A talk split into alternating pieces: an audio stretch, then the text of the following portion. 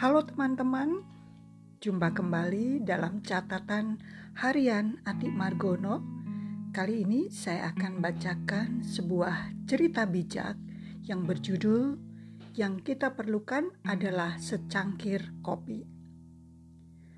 Pada suatu pagi di sebuah keluarga sudah terjadi percekcokan antara suami dan istri.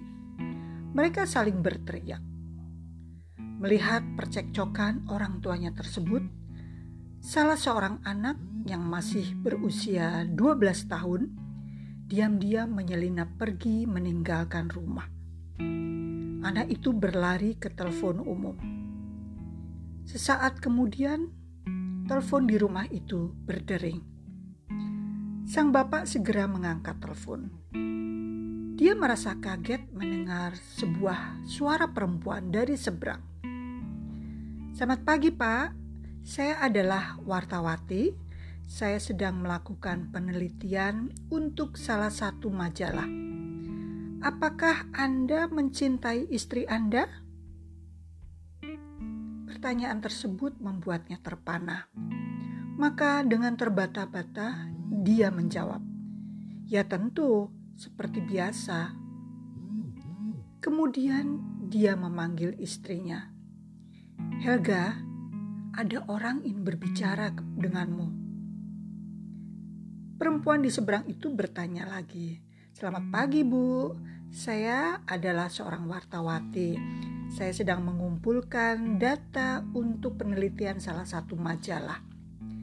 Bisakah Anda memberitahukan saya apakah Anda mencintai suami Anda? Tanpa ragu sedikit pun, ibu itu menjawab, Ya tentu saja. Terima kasih, jawab orang itu di seberang dengan riang.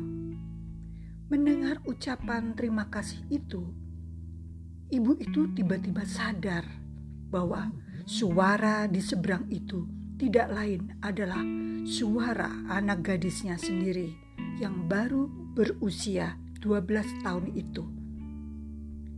Setelah pembicaraan di telepon itu, Suami istri itu saling berpandangan mata sejenak. Sang suami itu mengambil sapu tangannya dan menghapus keringat di dahinya, lalu duduk di kursi dan berkata, "Helga, yang kita perlukan sekarang adalah secangkir kopi." Nah, teman-teman, itulah cerita dari kisah bijak yang kita perlukan adalah secangkir kopi. Terima kasih sudah mendengarkan catatan harian Ati Margono.